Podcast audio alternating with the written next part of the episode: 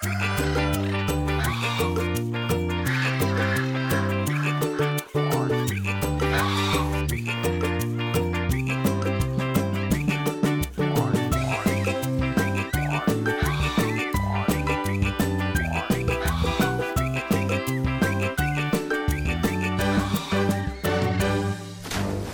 morning, everyone, and welcome along to the Saturday Splash here on Riverside Radio. You are listening to Rosie, and of course, it's Christmas time. I hope you are having a lovely festive time. And of course, here on the Saturday Splash, we like to talk about nature, all things nature. And one of our favorite topics is dinosaurs.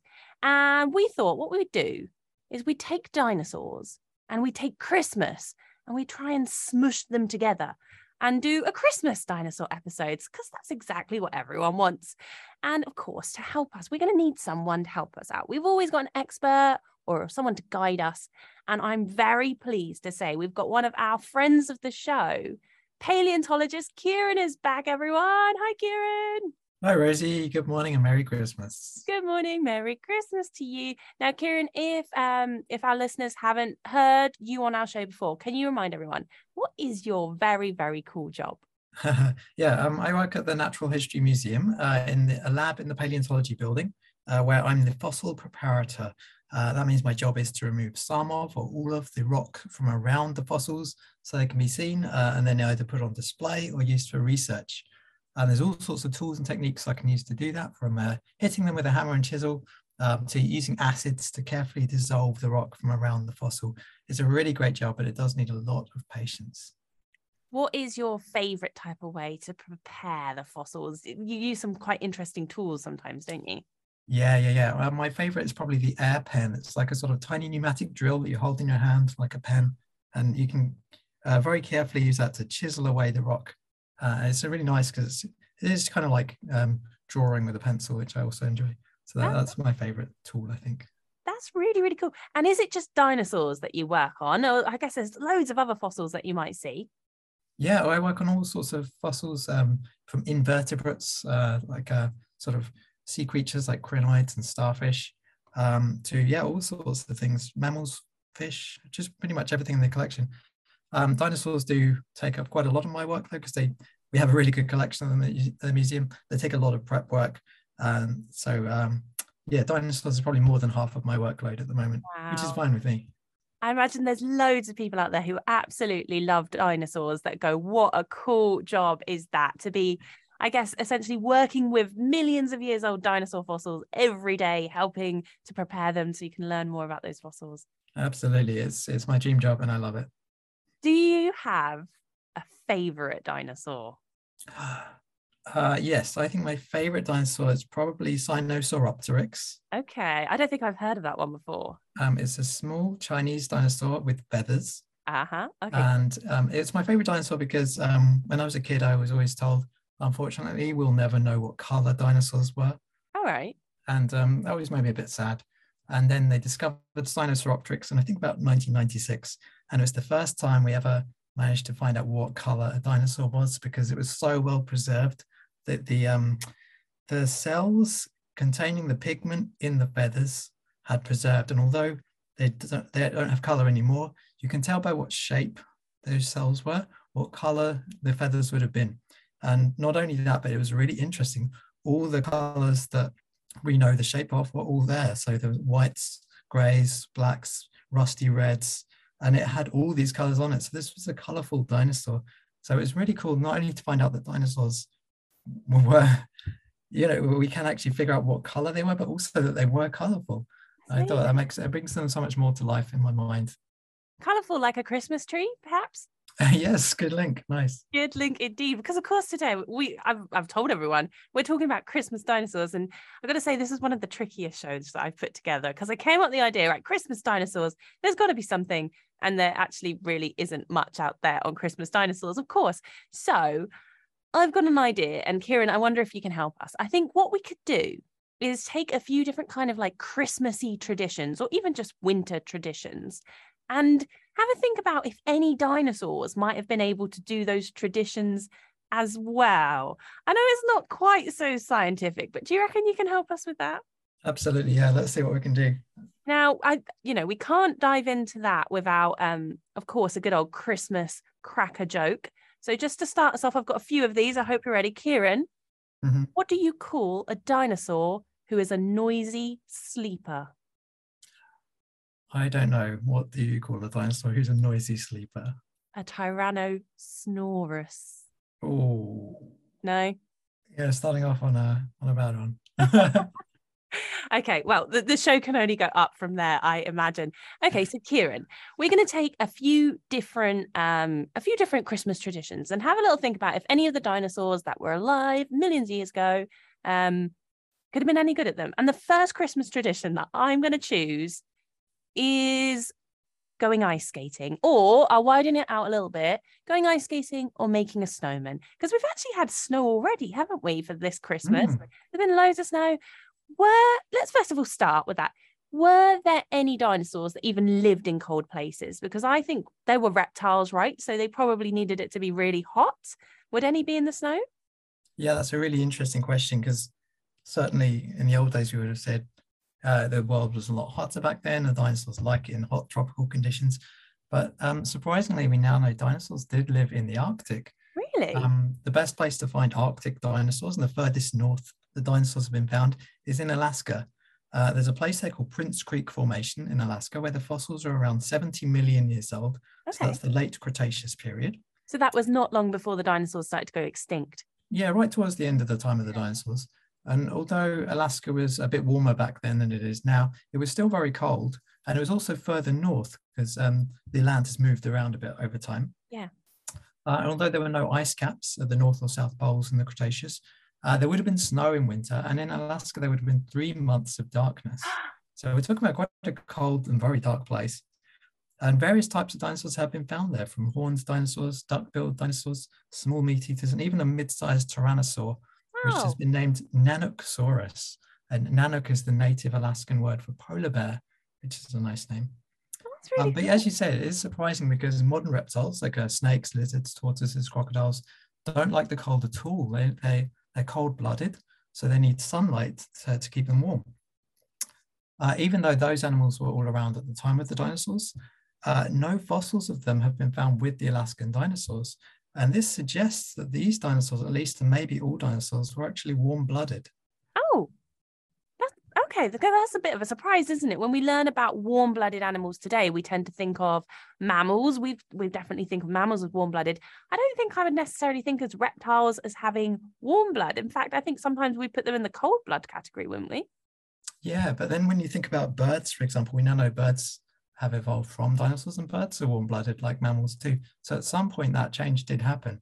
Uh, whether it was uh, among the same with all dinosaurs whether different dinosaurs were different, we don't know. Um, so we originally thought that um, these Arctic dinosaurs only lived there during the warmer months and maybe migrated away when it got cold. Uh, but now um, eggs and babies have been found there as well. So it seems very likely that the dinosaurs are living there the whole year round. That's amazing. Okay, so we've got these areas in. Did you say Alaska? Hmm.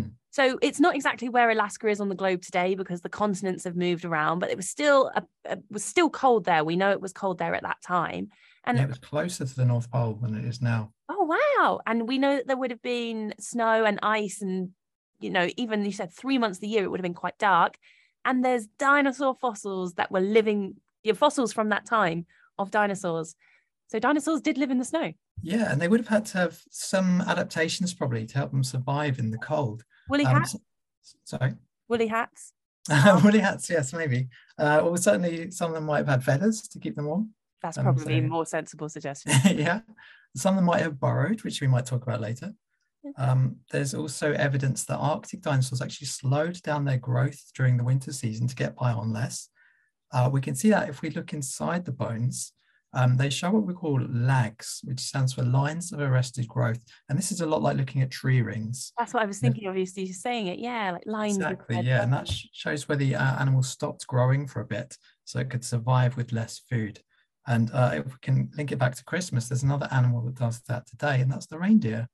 really. eat a lot during the summer and then knowing that there well there's not enough food not as much food in the winter so they slow down their growth much more and that means they don't need to eat as much when there isn't that much food available Wow, Kieran, you have really like understood the assignment here. dinosaurs.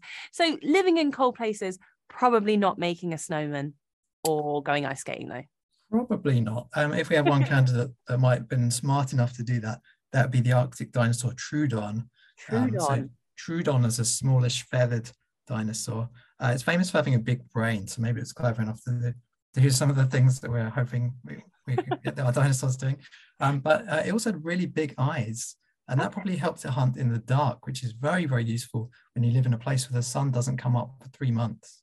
Wow, what great adaptation as well. Really big eyes help you see in those dark Arctic winter wintry conditions.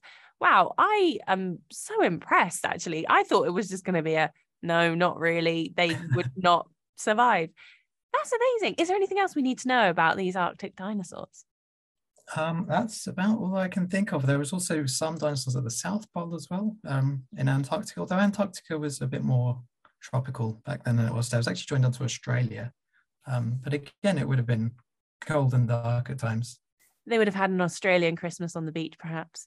Yeah, maybe. Uh, the funny thing is, we don't see any sauropods of the long-necked plant-eating dinosaurs, uh, either north or south polar regions. So maybe sauropods didn't like the cold. We don't know. I guess uh, just like when you were saying earlier, when you were a kid, we there were questions we were like, well, we'd never know what color dinosaurs were. Maybe there are things like that now that we don't know the answer to that listeners who are listening along might grow up and investigate and find out the answer themselves. Absolutely, yeah. There's still loads to find out. Loads to find out, and loads more dinosaur Christmas traditions we're going to be talking about. Um, coming up next, we're going to be talking about getting a Christmas tree. Any dinosaurs have been able to do that? But first of all, let's hear some music.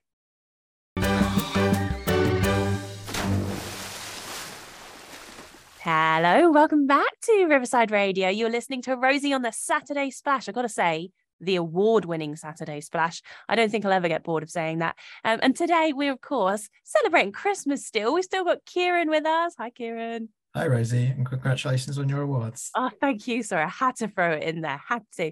Um, now, Kieran, you've been helping us with Christmas dinosaurs today, and I've got to say, I'm so impressed. I I didn't think there would be a huge amount for us to talk about, but you've done a lot of research on this. Thank you. no worries.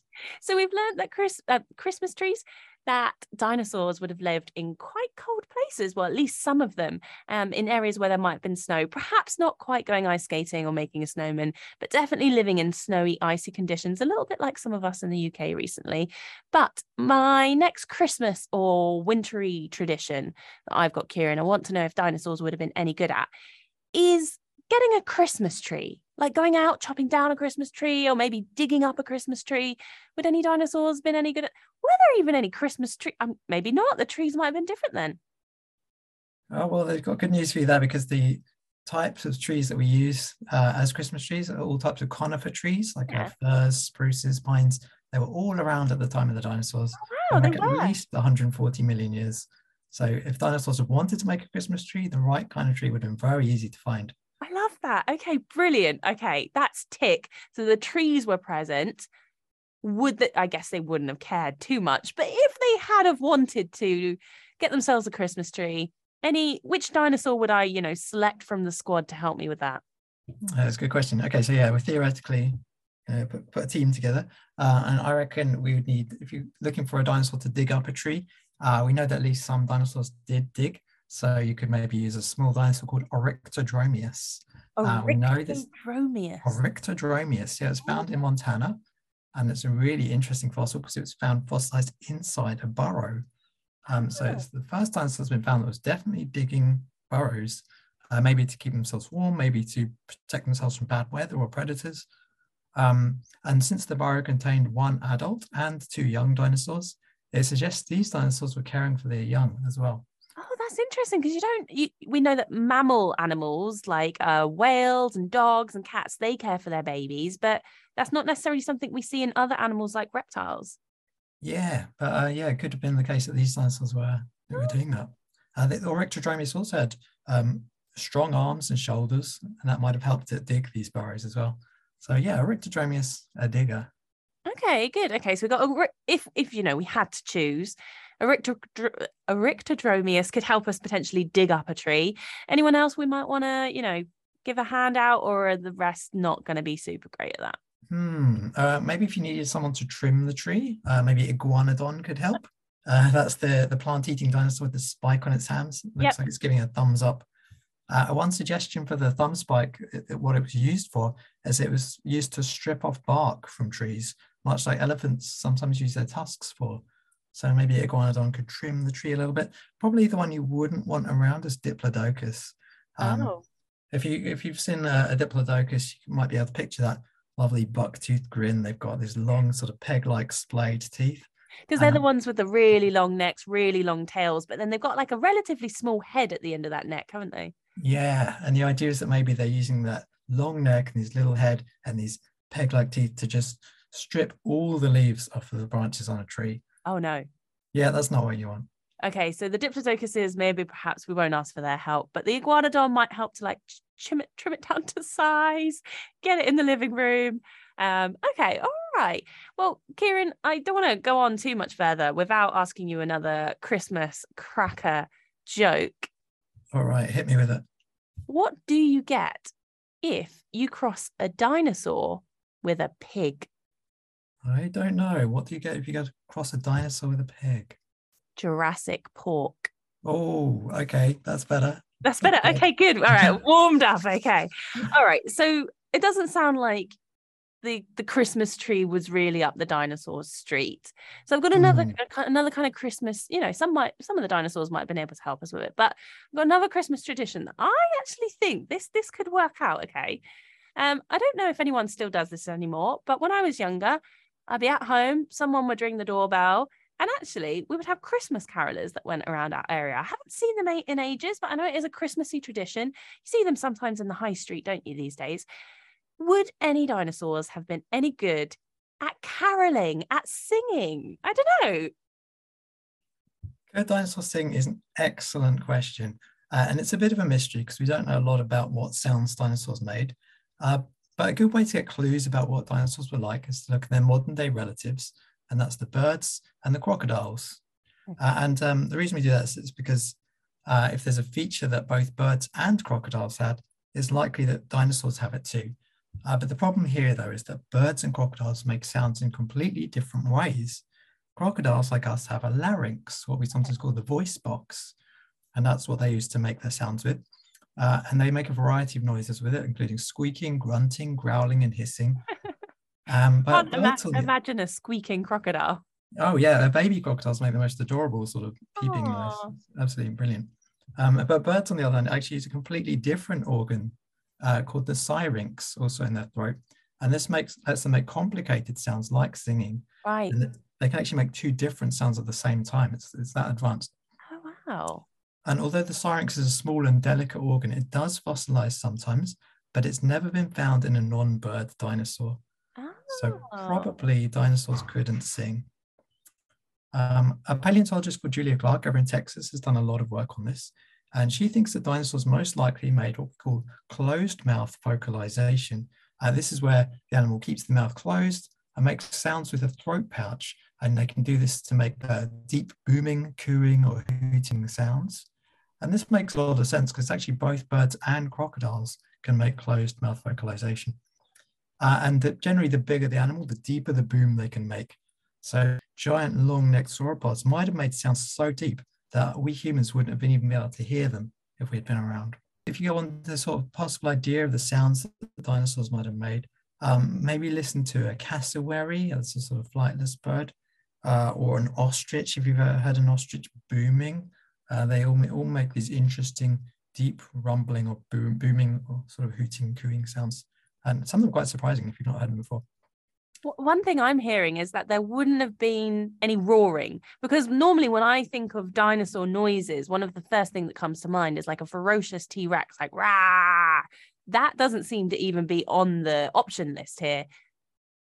No, yeah, funnily enough, uh, what we can say about dinosaurs is that they probably did not roar. Um, pretty much the only animals today that make an open mouthed roar like that are the big cats like lions and tigers and bears. And these animals have a specially modified throat that allow them to do that, which dinosaurs didn't have. Uh, on the other hand, crocodiles and alligators can make a closed mouth growl or bellow, which can be quite loud and scary. So who knows? Perhaps Tyrannosaurus could do something like that.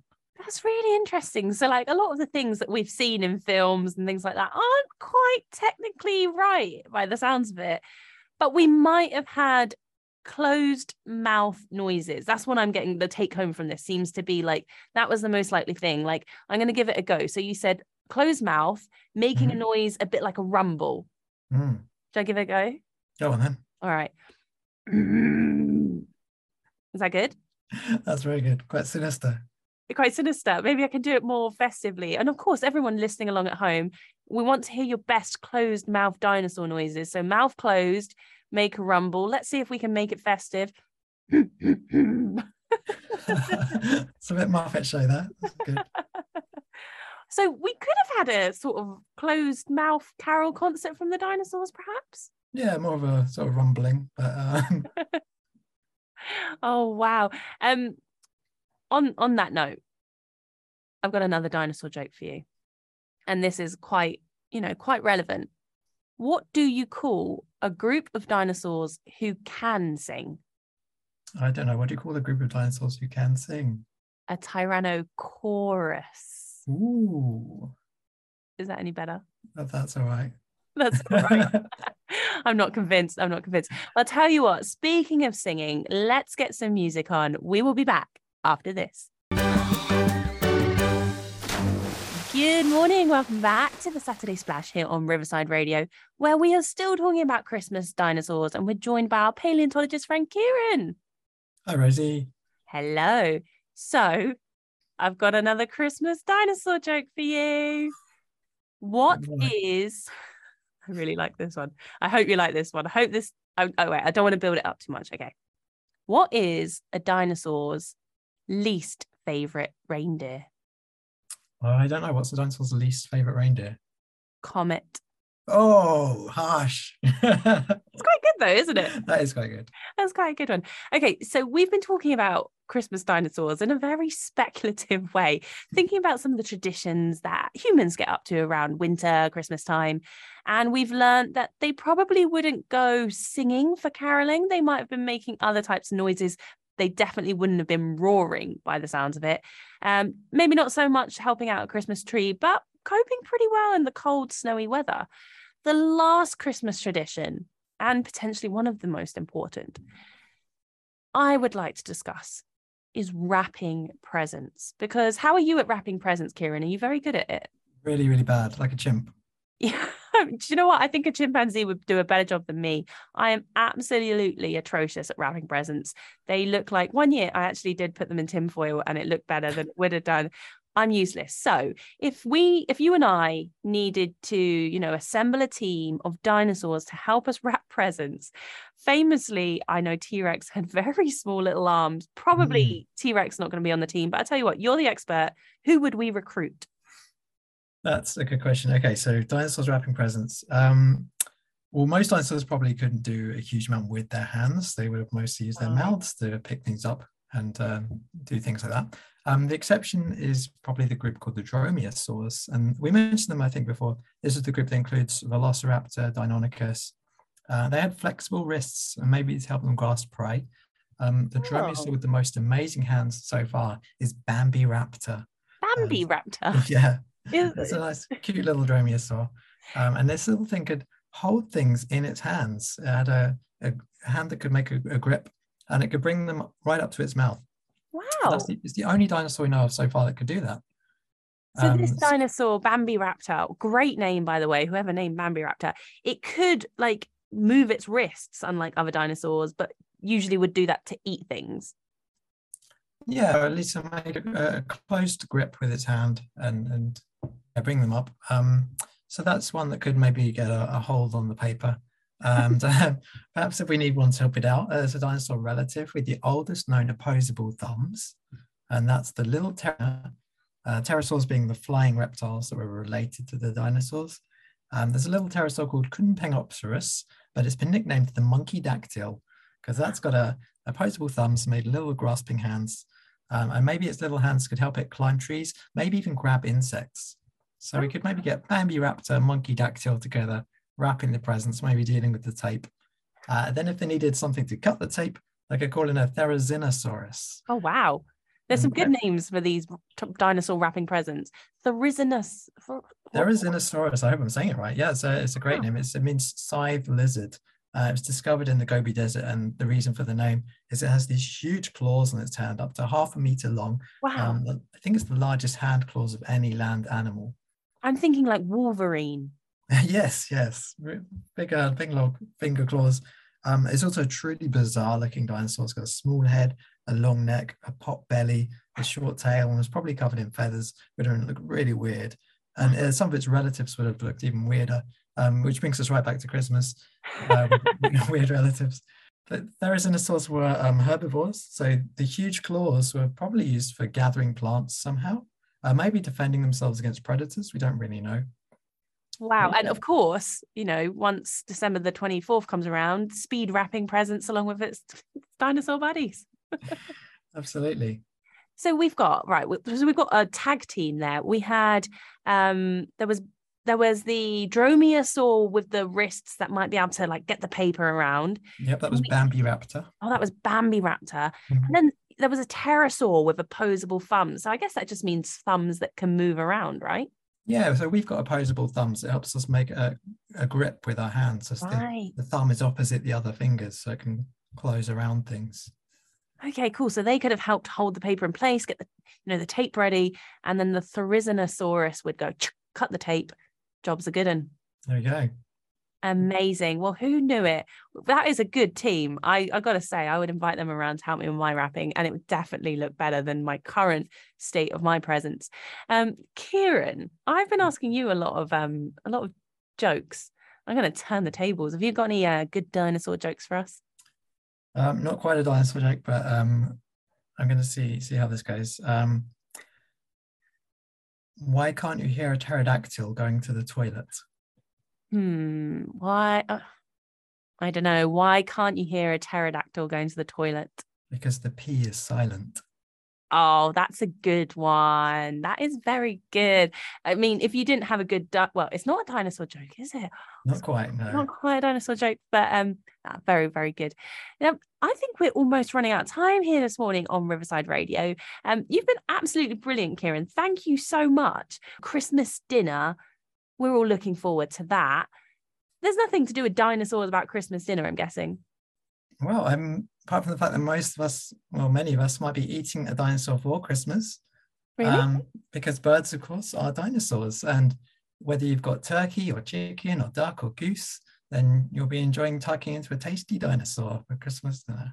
Wow, how's that for real full circle? So that's that's because have dinosaurs, most of them went extinct, some of them survived, and they've actually become what we know today and we call birds.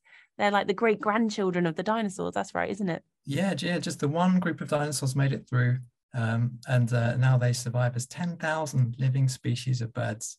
And if you get any bones in your Christmas dinner, take the opportunity to examine them. You might actually notice how similar they are to the sorts of dinosaur bones you can see in museums. I love the idea of parents all around the world listening to this show back, going to their young ones. Don't even think about that. Um, but yeah, I think that's a great idea. I know what I'm going to be doing once I've finished my Christmas dinner. Um, so for all of you out there that are enjoying turkey, do- uh, turkey or goose or duck, or I'll be having chicken, I think. Technically, enjoy your dinosaur Christmas dinner. And that really is all we have time for. Kieran, thank you so, so much for joining us this morning on Riverside Radio. You're welcome, Rose. It's been really fun. And I hope you enjoy the rest of the festive season. You too. And everyone, stay tuned to Riverside Radio. We've got loads more coming up this afternoon. And a huge, huge thank you to you all for your support over this year. This is the very first year of the Saturday Splash. We started in January 2022. So, a huge thank you for your support, listening along, sending your lovely questions and your children into the studio, and for all our scientists and expert friends that have joined us. Thank you so, so much. Merry Christmas and Happy New Year.